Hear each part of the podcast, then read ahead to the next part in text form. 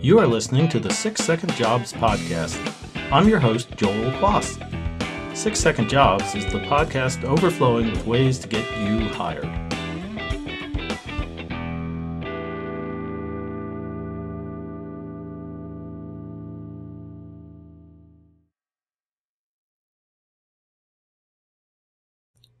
So, how's your job search attitude? That's what I want to talk about today, because a lot of times people will find it real easy to move forward when their job search attitude is positive. So things are going well. Maybe they've had an interview very recently, or maybe they have one coming up and they're very pumped about that. And they're getting feedback on their resume, or they've talked to somebody who knows somebody and they're going to make a contact for them.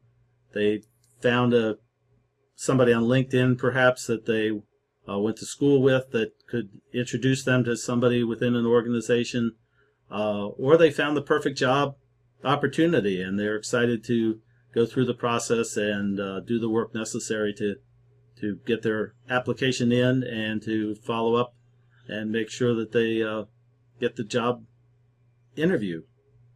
So that part's easy, but what happens when things are not going well, when it's less clear where the next step is or what you should be doing? You know, can you still see the goal if it's clouded, if it's in fog, if you're unsure about what the next step is? You know, do you have something that will show you where it is and how to get there if you're unsure? One of the things that I work with my clients is developing a written plan, and that's so hugely helpful in times where things aren't going quite as well, when your attitude is not as positive as it is other days, or where things are just getting in the way. Life happens, as they say, and that can happen in nature too. When I went to sleep last night, it was snowing. And when I woke up this morning, getting ready to make my coffee, I couldn't see Parker Mountain. And Parker Mountain is a fixture right across from my house. If you look across, we're nestled in the edge of the Shenandoah Mountains, Skyline Drive area. And Parker Mountain is always right there, but today it was gone. It's just shrouded in fog and clouds, and I couldn't see it. But I knew it was there, and I knew it would be there when the fog finally lifts, or will be there when the fog finally lifts. So I wasn't too worried. But I got to thinking about Parker Mountain in relation to my client. You know, she knew her new job was out there, and she knew we had a written plan together that she was using in order to find her new job. And even if it was a little cloudy today, she could get there because she had her written plan. But she was panicking anyway, because she really felt like she just lost track of where her map was and where her plan was. And just spending a few minutes talking with her and understanding what was going on with her this morning that made her want to call and kind of refocus. And that was very smart of her to do, by the way, and hopefully each of you has someone you can do that with at times where you don't know where your next step is, or what you should do, or feel frustrated, or unclear, or feel like you're in a fog, or that the clouds are rolling in and you can't see your goal. You know, if you have somebody that you can work with to do that, sometimes it's a spouse, sometimes it's a trusted friend, sometimes it's a mentor, either at your current job or somebody you've worked with, and sometimes it's a professional. But regardless of how you do it, it's important that you're able to do that, so that when things go sideways and the clouds come in, you still can see your goal at the end, which is your new job. And this morning, you know, as I'm making my coffee, I couldn't see Parker Mountain, but I still knew it was there. And I want you to have that same confidence in your job search. And the way that I do that with my clients is to put their plan in writing. And that's a huge step. And not everybody does that. They think, oh, well, you know, I'm going to send out some resumes this week. If I get calls, I'm going to follow up. If I get interviews, I'll you know, write letters, thank you letters, things like that. But none of that's really in writing. And actually, you know, if it's not in writing, it's more of a wish or a dream than an actual plan. You know, if you think about the whole job process, first thing you have to do is think about the number of resources that you have, the time frame you have. Some of you are actually trying to find a new job while working your current job. So that impacts the number of hours that you can spend on an activity such as writing your resume or applying for positions or even juggling interviews as they come along around your current position. So there are really 12 different ways that you can land a job, and you have to understand those different types of ways and be able to decide what's going to work for you. You certainly wouldn't use all 12, and very few of my clients use more than 4 or 5, but they find things that work for them in their own particular circumstances, and then they go after them.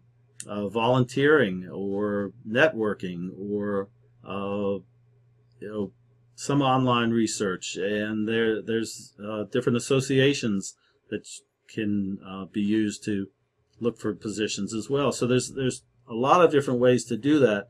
So first you have to decide how many ways you're going to use, and then secondly, how much time are you going to spend in each of those activities?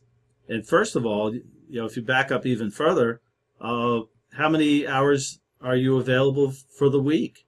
Let's start with that. If you're working full-time and you have a 40-hour commitment plus commuting time, you know, maybe realistically you can only spend 10 to 15 hours a week actually looking for a new job.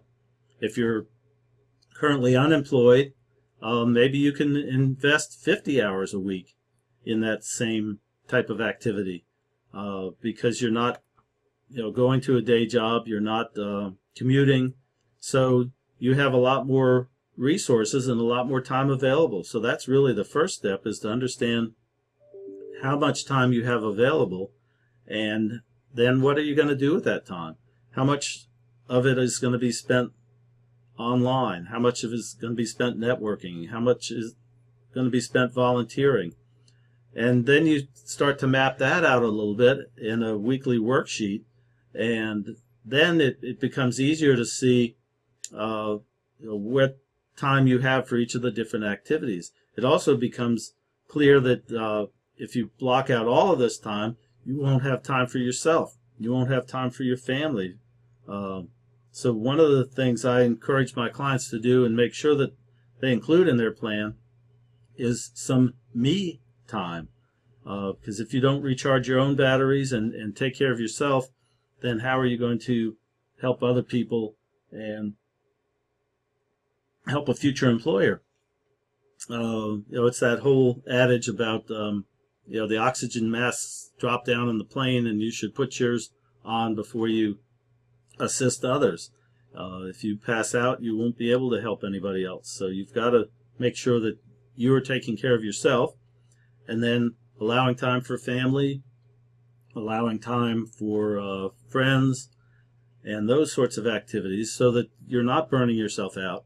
And more importantly, what happens when you have it written down is it takes away a lot of that guilt too, because now you don't feel guilty that you're not spending time with family right this minute, because you know that at 4:30, from 4:30 to 7:30, you've blocked out time just for family. Or you've blocked out time for yourself, or you've blocked out time to go out with friends. So when you're doing the job search activities, you can fully invest in those, And when you're doing the family activities, you don't have to feel guilty that, oh, gee, I should be looking on the internet to see if anything new's popped up. You have it scheduled, you have it blocked out, and you have a written plan. And this can help, again, when the fog comes over Parker Mountain and you can't see that the mountain's there, but you know it's there because you have a written plan. And you know that if you follow these steps, you're going to get job interviews. You know, if you go on the interviews, you're going to get offers. And you invest your time into the different activities that are going to move you forward.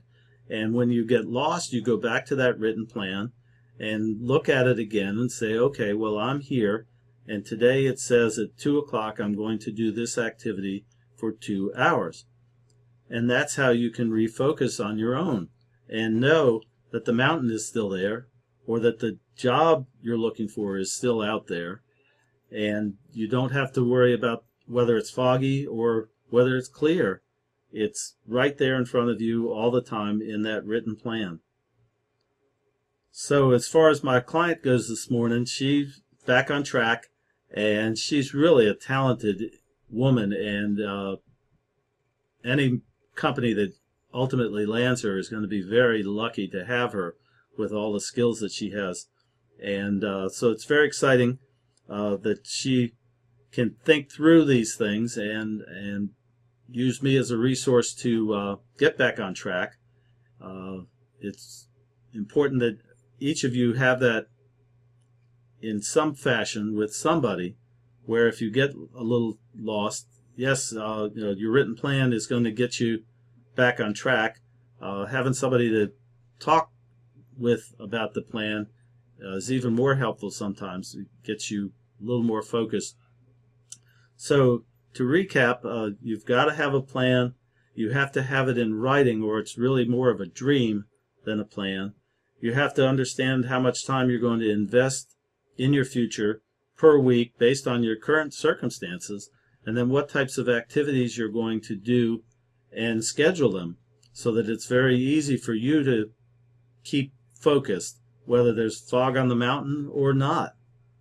Oh, by the way, my dog Ricky just loved the snow. She got out, and I don't know what she smelled underneath the snow, but she looked like Bugs Bunny when he goes through the underground and all that dirt piles up as he's going along. She was digging through the snow with her nose and found something very interesting to smell. Never actually found anything, but she had a great time this morning. And she wasn't worried whether the mountain was visible or not. She just was out there. Her plan was to smell and get a walk in. So, you know, take a note from Ricky and make sure you allow yourself time to do some fun things as well, which was relaxing for me too, to get out a little bit and wait for the fog to clear. But in the meantime, I have a written plan, and you should have a written plan too. And if you need any help with that, certainly check us out at sixsecondresumes.com, and I look forward to working with some of you in the future. And if you need anything, I'm here to help. And remember to write your plan down, keep your attitude positive when you can, but know that it's not a straight line. And by using a written job plan, you'll be more likely to stay on track and land your dream job sooner. Thank you for listening to the 6 Second Jobs podcast. This has been your host, Joel Quass. Remember, use what we've discussed and take action. This puts you one step closer to your new hire orientation.